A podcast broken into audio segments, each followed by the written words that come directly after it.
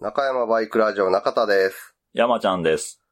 この番組は、元バイク屋勤務の私、中田と、その後輩山ちゃんが、バイクに関するあれやこれやについて語り合う、バイク娯楽番組です。えー、今回のフリートークなんですが、いよいよ はい。完全開幕した MotoGP について、お。もう大波乱で。えー現在が7月30日、うん木曜日なんで、えーっと、ヘレスでの2レースが終わった状態、うんなんですが、まあ皆さんもうご存知の通り、第1戦、第1戦というかまあ、全体で言うと第2戦か。そうやね。うん、うん MotoGP クラスは第1戦やってなかったんで、はい。まあ、MotoGP クラスだけで言うと初戦となる、うんうん。ヘレスでの1レース目。えーっと、予選でリンスが転倒。はい。肩脱臼、うん筋。肉損傷、ほうほうほで脱落。 う。 まあまあな。で脱落と。はい。ほら、走れへん。はい。で、決勝の日の午前中にクラッチロが転倒、うんうん。手首骨折脱落。うんで、日曜日の決勝、えーマルケスがハイサイドで吹っ飛ん で、腕を骨折、はい脱落。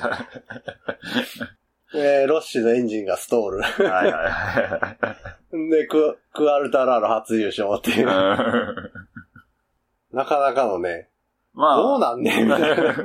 波乱うん。んで、まあ、リンスに関しては、手術はせずに治療。うん。卓球。ううんうん。ん。で、クラッチロは手首手術。ああ。マルケスも転倒した次の日次の次の日かうんなうんには手術。。はいで、一時はあの、神経にも触ってるかもみたいな。おー怪我の感じが。うんうんっていうやつだったけど、手術の結果神経は大丈夫で。うんうんもう単純な骨折みたいな感じで、どうなるんや、どうなるんやって言ってたら、マルケスは、えー手術した次の日に腕立て伏せをしてる。そんなん、できんのうん腕立て、普通に腕立てした。しかも足をちょっと上げる、上げるというか、あの高い位置に置く、きつい腕立てをしてた。何者だから、だから、すごいよ、トルシ引いたもん、ちょっと。え手術の次の日やろうん。んで、とりあえず、乗ってみるわ。ああ、はいはい。レースできるかどうかわかんないけど乗ってみるわ。って言って、第2戦、はい。前に骨折してから5日後ぐらいに、普通に RC23V に乗って。ほんでまあまあ、全体の10何位ぐらいやったかな真ん中ぐらいのタイムで走ってて。あでまあまあ、予選の途中かーうんなで、本気アタックしたらさすがにもうちょっと、あー、うん、力、腕に力入らへんからもうここでやめとく。あー、はいはい。さすがにね。うん。でまあ、第2戦はマルケスはそういう形でリタイア。参加せず。うん。で、クラッチローは手首手術して走った。決勝も走った。走ってたね。ただもう途中で手首はもうどうにもならへんから、だから一回ピットインして、ああ、したした。でま。たピット出てったから、あれうん何してたのな。スロットルとかいじったんかな角度とかう。ーん、なんか、手首に優しいよそうに、みたいな。うしたのか、もう、ほやし、順位を争う感じのペースで走れへんから、うん。一番負担の少ないようにセッティングを直したとか。ああ。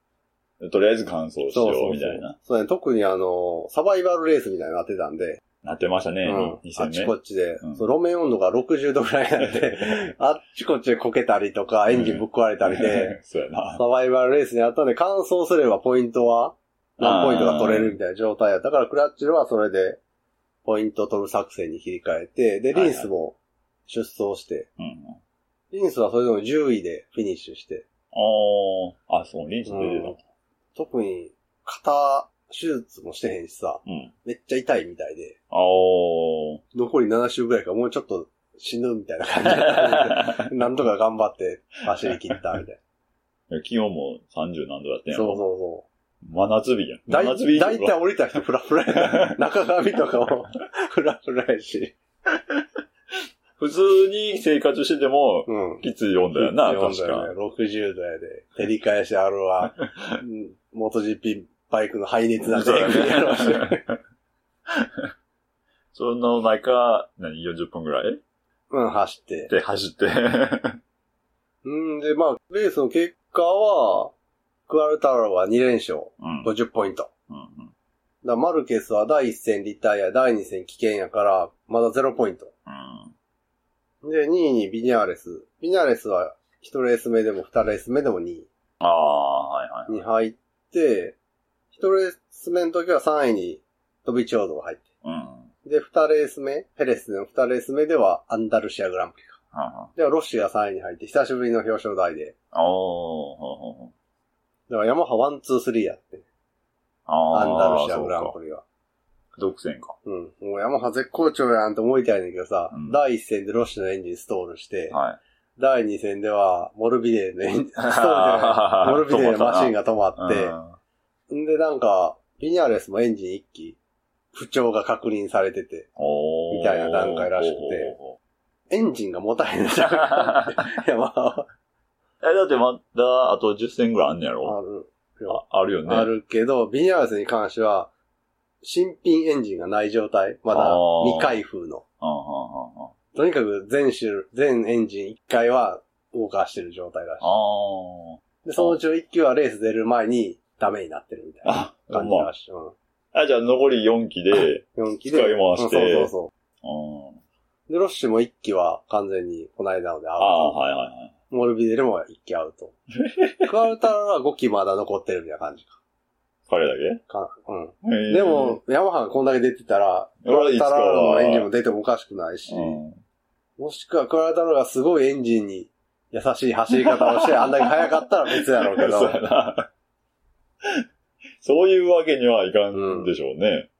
そういう意味で、新人というか2年目のクアルタラーロがうん2連勝でうん、それを他の有力ライダーが追いかけるみたいなうん。感じ。うんまし、マルケスはその優勝争いまでうん絡んでこれないつぐらいなのか。一応レース復帰は来週の8月えー7日か8日のああ、チェコグランプリからうんうん。復帰予定らしいけど、あ、でもまあ、それもどうなるかわからんでしょ。まあまだな、う。うんん。でもまあ、ゼロポイントでしょ、今。うん。そう考えると、出ときたい わね。そうやな。だから今、ホンダのトップは中上 やな。は中上はね、あ の、第3戦アンダルシアグランプリで4位に入って、いはいはい。まあその、マルケスがいいんとか、うんサバイバルレースになって、繰り上がりで上がったっていうのもあるけど、でも基本的にはレースウィーク中、ペース良くて、ああ。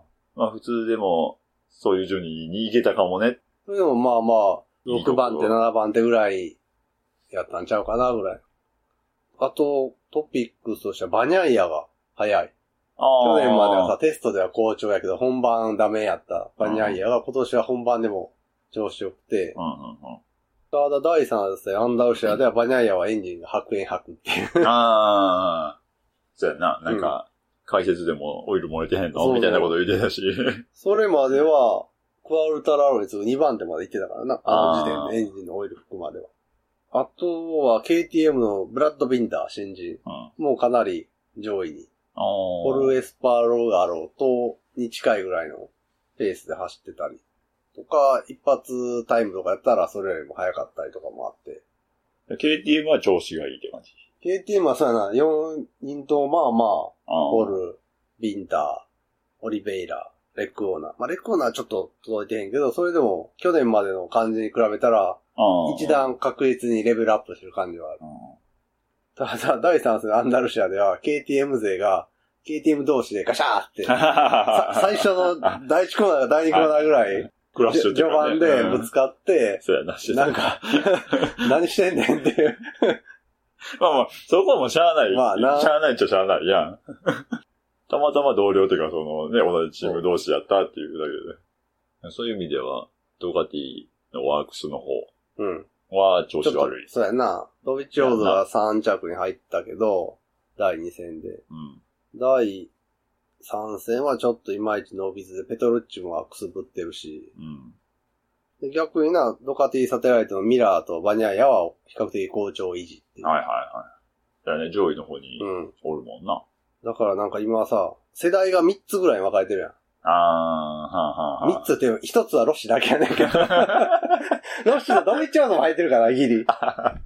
そうやななんロかッ、シ、ドビ、わ、わ、わ、クくるラクラッチローぐらいまでかな。オーバー35、 5。 35前後から上っていう、 そう、ところと、で、マルケスの世代、はいはい。 20代27。半ば、半ばぐらいから30までの。はいはい。で、20代前半の、これから来る若手世代 とね、3世代がね、入り混じってるんで、結構面白いというか。だかそれはわかるわ。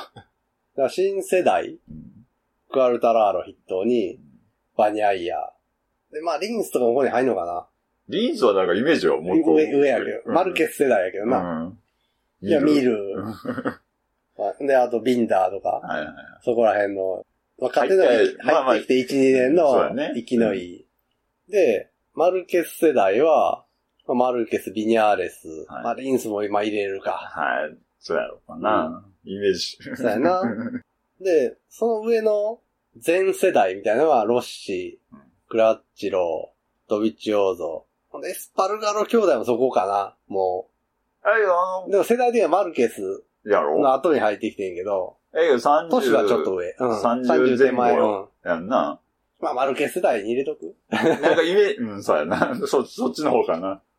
ほんで、まあ、モロッシュも今回、表彰台久しぶりに乗ったりとか、うん。なんかヤマハの乗り方をもう、ビニアレスがクアルタラードの方に寄せてくれみたいに言われたみたい。あなあ。んかそのニュースサイトが見てたら。へえ乗り方を。ロッシュのこだわる乗り方やと、もうリアがどうにも持たんねんみたいな。ああ。ずっとロッシュはリアのグリップがすぐダメになるって言ってるけはいはいどは、そこをちょっと、何体型の問題かな。ああ、かも、あるかもしれないな。背高いし、ロッシそうやね、高いやんね。まあ他の二人が、三人か。ュ。うん。がどんなもんかは知らんけど。まあ、だからちょうどその、いろんな世代のそうやんな。うん、せめぎ。ぎ合いが見れて。その中で、マルケスの転倒とかももあって、新世代が今、なんかお笑いの第7世代みたいな感じ でグイグイ出てる。あの、あの雰囲気を出してる な。バニャイヤー、 そうやな。クアルタラロ。ガラタラーロ、ビンダーとかあの辺がグイグイ来て。なんか BS 日テレのうん。チュートリアル福田うもんそんなこと言ってたあほんまような気が する。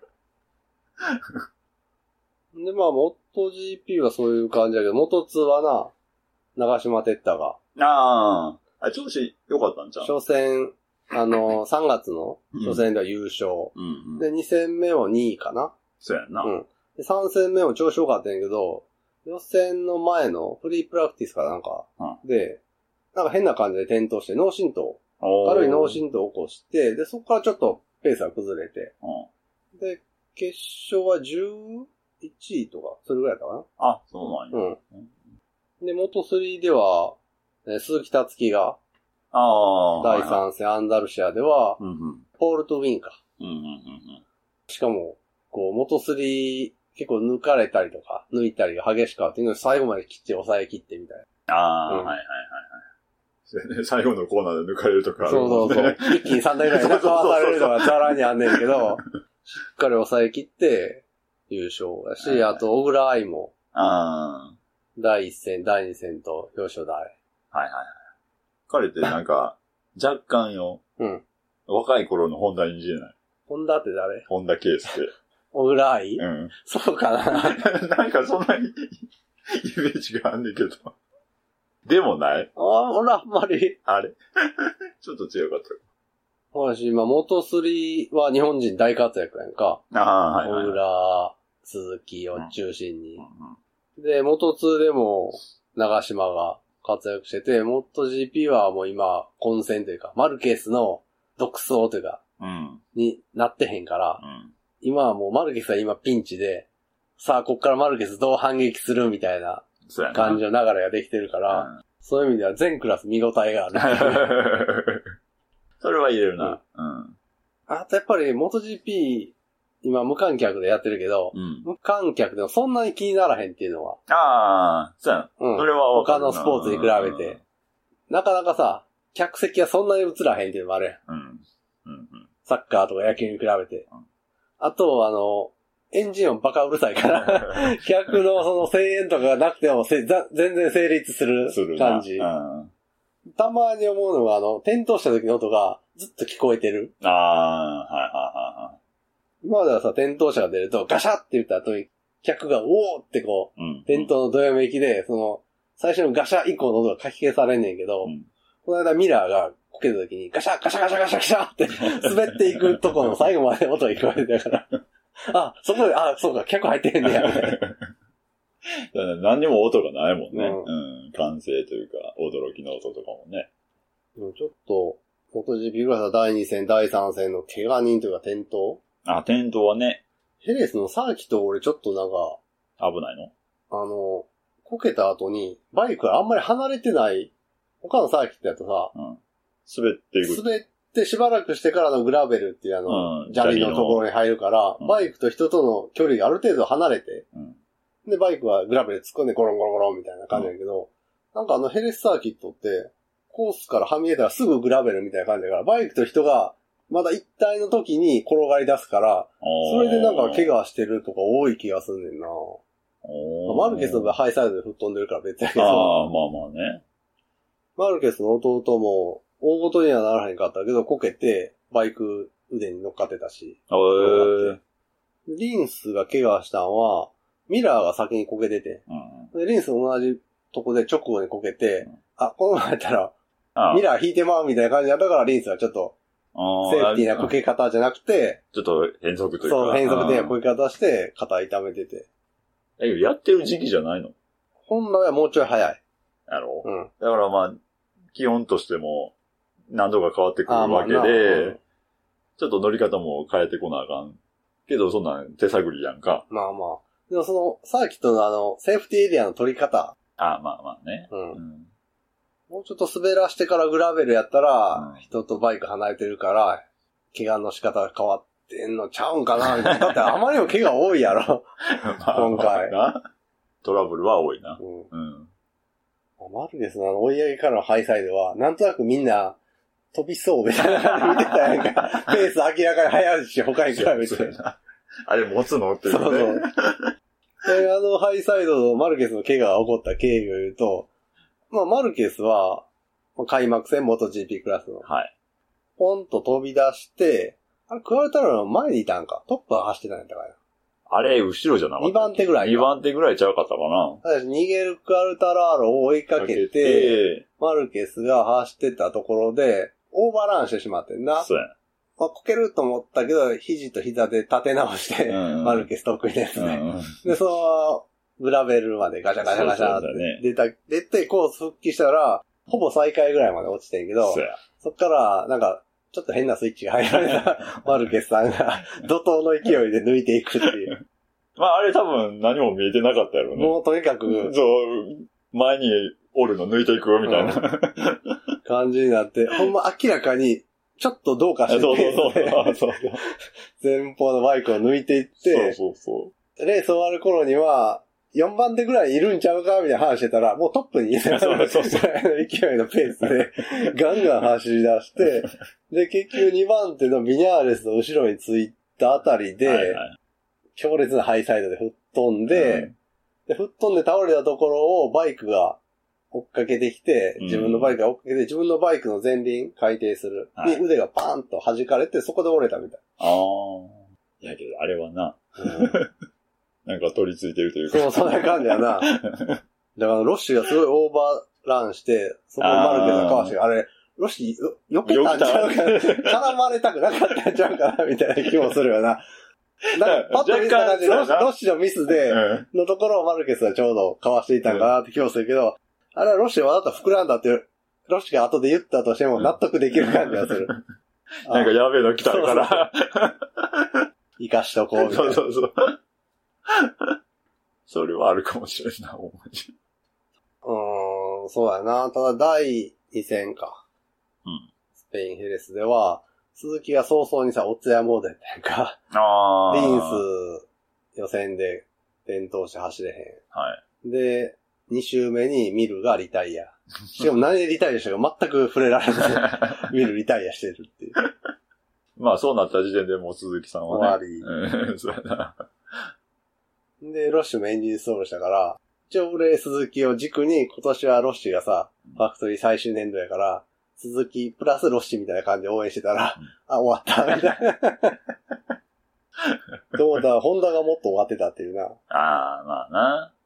クラッチロー走れへん。うん。マルケス走れへんくなった。飛んだ。 あ飛んだ。マルケスの弟は弟今のところ戦力として数えら数えられへ ん。もう中そ上、うだ中上に頼るでしょ。中上はほらさ、そこまで。そこまでやんかね一応なんか第3戦はそういうのもあって、ホンダからのサポートがあったり、あマルケスのデータを、あ、中上にうん、セッティングデータ見せてくれたり、いろいろサポートがあったもあって、結構4位っていう結果にもなったらしいけど。はいはい。でもまあ、ね、本田さんとしては。うん、ちょっと、ちょっと。だからヤマハが逆にワン、ツー、スリーとか、うん。クアルタラの校長とかもあるから、だから、ライダータイトル、うん。チームタイトル、メーカータイトル、全部ヤマハに持ってかれる可能性があある。るあるよね。ううん。ほんまに。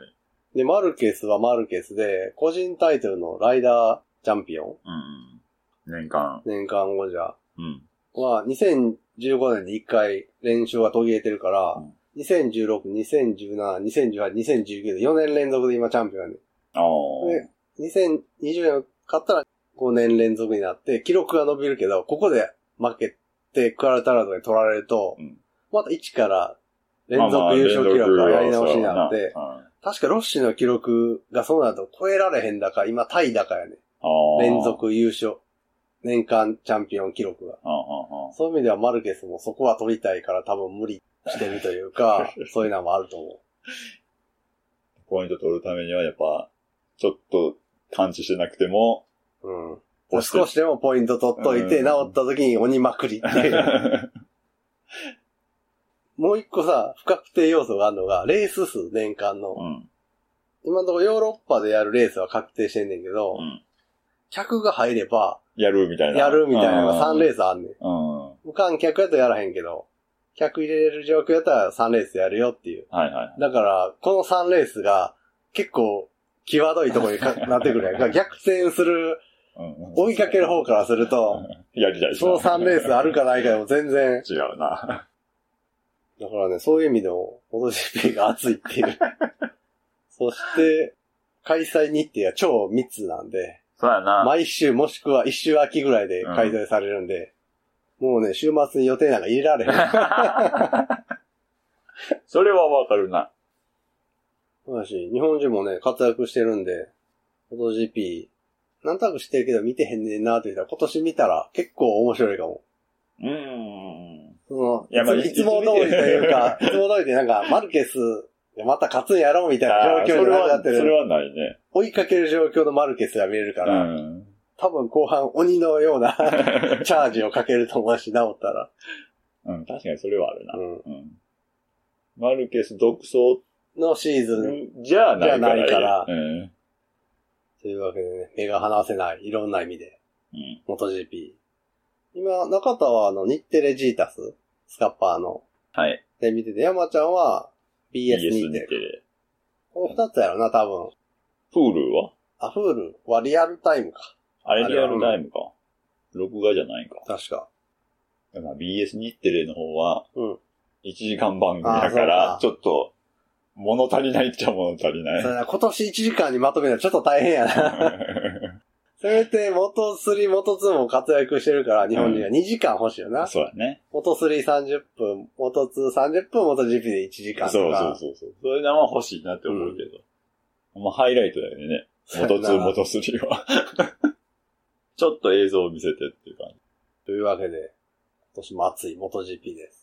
じ。はい。よろしければぜひと。そうですね。えー中山バイクラジオ中田です。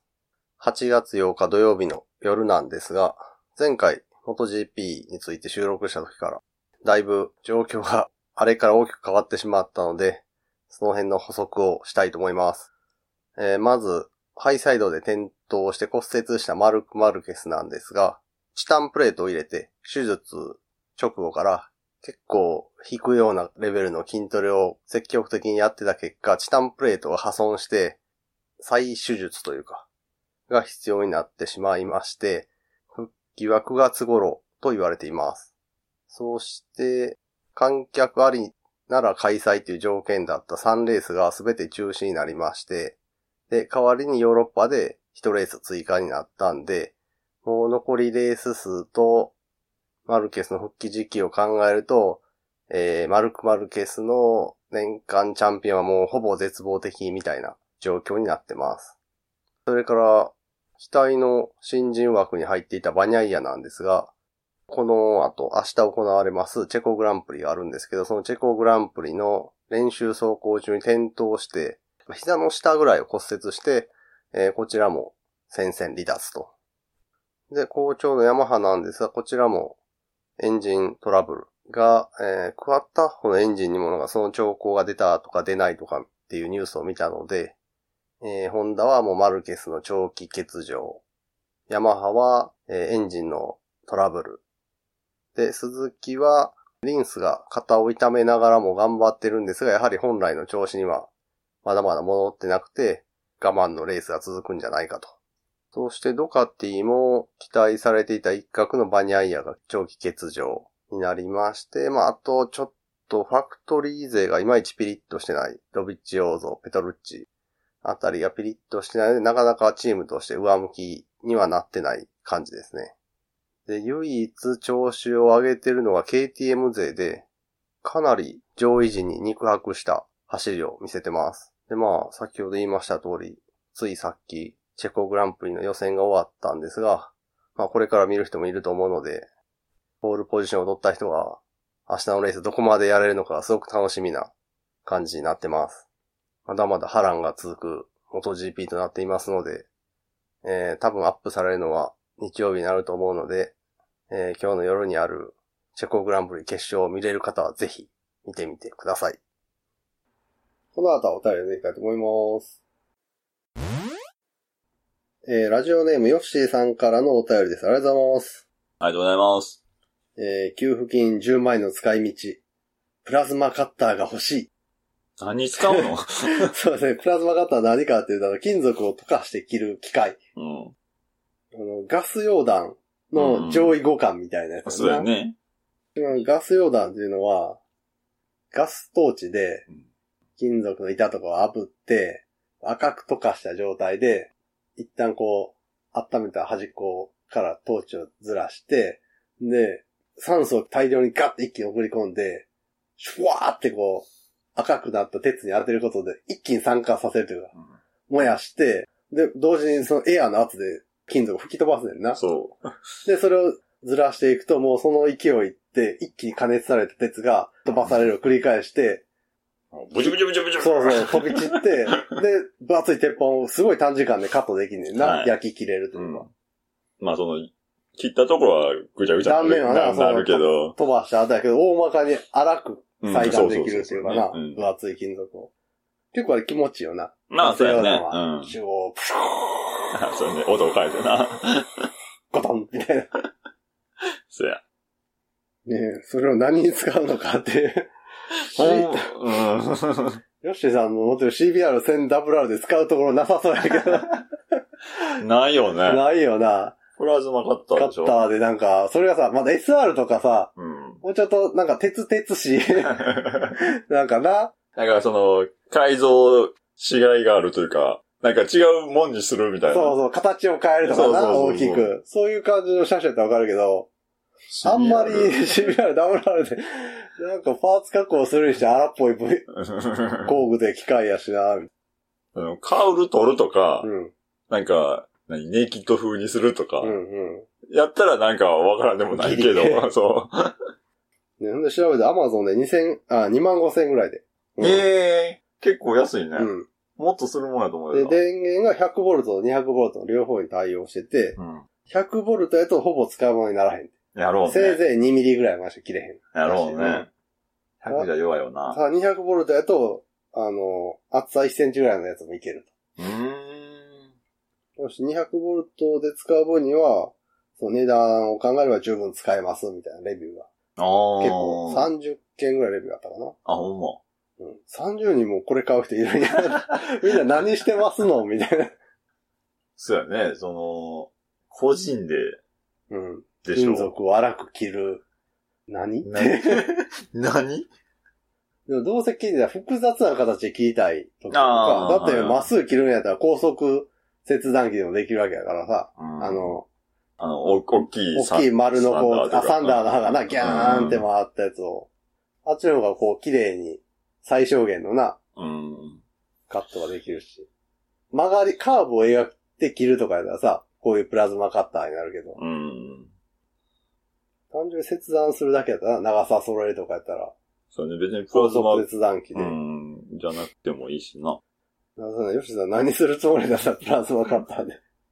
何するんやろうね。なあ。で、えーコーナー名は普通歌に、本文、ラジオやめないで、って一言、やめますって。 はい。はい。えー、続きまして、吉井さん2通目ですね。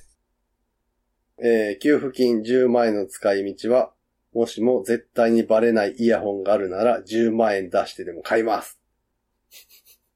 吉井さんはあの、職場でね、ポッドキャストをうん大量にね、聞いておられるんですが、はい。えー、前回のお便りで職場移動になって、うん。その職場では、どうやらポッドキャスト聞くことはできないと。まあ、聞きながら仕事はできないと。で、こういうことになって ると。バレないイヤホン。これも髪を伸ばして耳を隠すか、あウィッグですかね。あ。うん。だけど、呼ばれた時に反応せなあかんでしょまあ、それぐらいはな、大音量で機械のポッドキャスト音楽じゃあるまいし。そうか。まあ、そうやろな。うん。エクステか。10万円で。そうなるか。隠すしかないそうか。そう。耳を覆うように、うん。髪の毛で。髪の毛伸ばして、うん。で、ワイヤレスのイヤホンを。 で、えーコーナー名は普通歌に。いつも楽しく聞かせてもらってます。で、先日、大阪と奈良の境目にある暗がり峠にチャレンジしてきました。いわゆる日本一の急坂と言われているところです。なんか聞いたことはな、暗がり峠って。うんある。ちなみに自転車乗りの間では、この坂を一度も足をつかずに登り切ったチャリダーのことを神と言われているそうです。となんやろ、これは。どんな神になるんやろ。 暗がり峠を恋で登った神で暗黒神とか呼ばれるのかな。そ一回も使わんと。うそうそう。こぐ。こぐ。ごくこぐ。暗黒神。で、えー私はバイクで登りましたが、それでもかなりきつかったですね。しかも狭い道などに結構交通量も多く、チャリダーやハイカーも多かったですね。途中で坂を登れない軽自動車もいましたね。コークスクリューのようなコーナーもあってマジできつかったですねって書いて あるけど。軽自動車どうしたらいいのバックでもう下がっていくんか 登れないってことはそうなるんじゃないのそれも怖いけど。なうん。うん。だって後ろからでも、来られたらな。 うん。もう詰まるしかないそうやな。 それか、端によって行ってもらうでも狭そうやんな、道。うん狭そう。 だけど対抗も来るわけでしょ、うん。あったらすれ違いぐらいは、まあまあまあ難しそうやけど。で、えー、坂のコーナー途中で対向車とすれ違うときはマジで焦りましたわ。危うく転倒するところでしたわ。GT61 の経験がなかったら、絶対に転倒してたでしょうなって書いてある。そういうような状況。で、なんとか山頂まで登りきることができました。山頂からの景色は、まあまあいいです。絶景じゃないやん。そしてカフェもあります。でも、ここは別にツーリングスポットではないので、観光目的で行くのはやめた方がいいです。カフェの感想とかないところはお察し なんが。い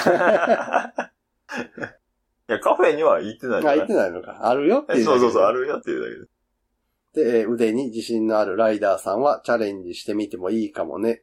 125cc や250オフロードなら問題ないと思いますが、1000WR とかでヒルクライムするのは絶対にやめてください。マジで安全の保証はできませんので、点点点と。へなんかちょっと調べたらさ、うん暗がり峠、YouTuber ホイホイみたいな場所になってたね。ーああ、そうやろう自な。転車、うん車、バイク、暗がり峠、登ってみたみたいうな。ん、俺は、なんかすごい、急な坂やったらネタになるよね。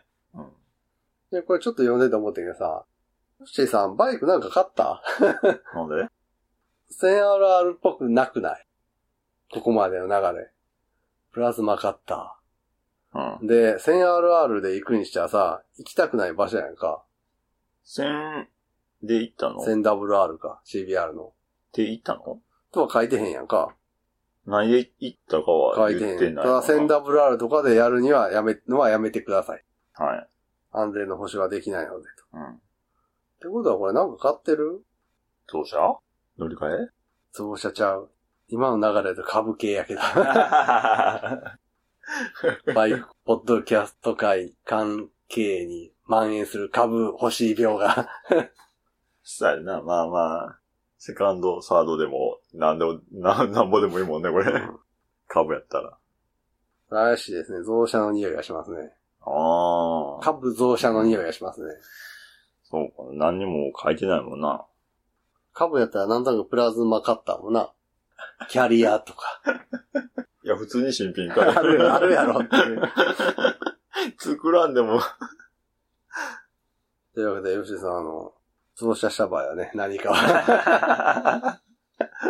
どうしたんかなで、続きまして、吉井さん、3つ目のお便りを。えー、コーナー名は普通おたに。いつも楽しく聞かせてもらってます。2020年7月19日に、京都の近畿スポーツランドにて開催されました、働くバイク8体だよ、全員集合というレースイベントを見に行ってきましたよと。そうですね、これはあの、ルーツダゲンチャリ、中田と山ちゃんがベスパで参戦してるうん、草レースがあるんですけど、ここを主催してるハッピーエンドさんがうん主催してるレースイベントで、今まではそのルーツダゲンチャリは3月、6月、9月の年3回開催やってるな。うんうん。この6月は特別開催で、いつもよりレース時間が長かったりとか、そういう感じの、通常会の3月、9月、特別会の6月みたいな感じではいはい。開催されてたんですが、3、4年前かな。この6月の特別開催枠で、ビジネスバイクうん、株とか、うんベンリーとか、メイトとか、バーディーとか、ああいうのを対象にして、働くバイク8体っていうのが開催されて、で、それ以降、6月はその働くバイク8体うんうをん毎年。やってると。今年で最後って言いつつ、そうやな。なんかそれよう聞くな。で、その、働くバイク8体だよ、全員集合。まあ、株の耐久レースということもあって、正直あまり期待はしていませんでしたが、実際に生で見たら皆さん結構アグレッシブで、ドッグファイトも多くて、見ていてとても面白かったですわ。行ってみてよかったです。中山さんも参加されていたのでしょうかね。それにしてもツーリング道中、本当にこの先にサーキットがあるのか心配になりましたわ。うん。 これは金スポあるあるですでね。 すね。あれこれ大丈夫って思ってる道を走ってるときは大丈夫です。間違いなく金スポに近づいてるんで、それは。いやけどあれは不安になる。なるなうん。大丈夫サかーキット。のサの字もないねんけど、みたいほんまにこのまま行って大丈夫やね、ああそこ は。な。え、梅畑 みたいなえ、民家 みたいなとこ脇を抜けて、ぐるーんって180度曲が って、坂道を上がっていって、民家の横をすり抜けていったら、え、梅畑やぶの中 みたいな。暗い。 日がささへんみたいな。崖の横みたい な。そうやな、関係ない。横みたいな。いろんなとこ行ってるな。通ったらなんか壁が出てきた。あ、さっきとやったみたいな。そうや。山を奥も奥や な。うんうん。標高が一気に上がっていくよな。ああ、ぐんぐんぐんそっうてやね。うん。ねえちなみにこう、中山さんも参加されていたのでしょうかについては、こうなかったのはね、株 NG なの で、不参加でした。そういうのはまあ、たり、MotoGP がね、始まる日やったりしたんで、不 この日はね参加ということで。そう、結構台数が多いんで、ルーツダゲンチャリもこの株8体も。 うん。うん結構その、ドッグファイトがな、多いっていうのは、いろんなところで密が発生してるからさ、うん。まあ、そうやな。ううんん。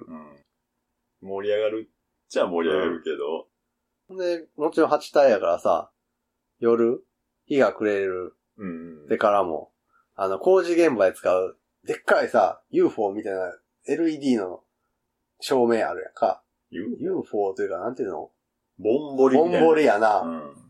の LED のめっちゃ明るいやつをコーナー何箇所かに立てそうやね。て、で、もちろん、車両もライトオンうんうんうん。で走りなさい。。はいはいんで、あと、ゼッケンうんも夜でもわかるようにせなあかんから、ら、で、結構凝ったとこやったら、あの、8体のマシンとかに使ってるうん発光パネルあーみたいなんで作ったゼッケンとか、あとあの、ネオンチューブみたいなあの、LED の光るモールみたいなやつで、あー数字を縁取りしたりとか。今年走ってた車両の画像がツイッターであって、あ、これ賢いなと思ったのがさ、100均で売ってるさ、タッチライトってわかるスライド。うん。どれぐらいよな。CD より一回り大きいぐらいのサイズのうん。ドーム状のうん。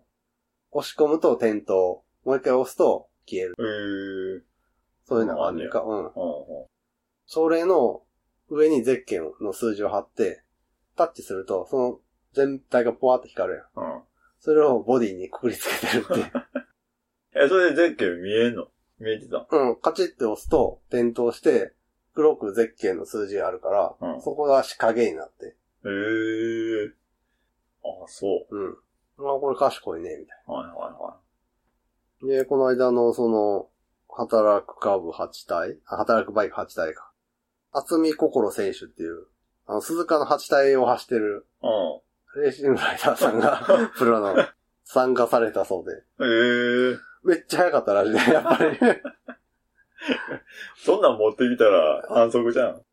なんか50の株で、一周53秒台ぐらいで走ってるらしい。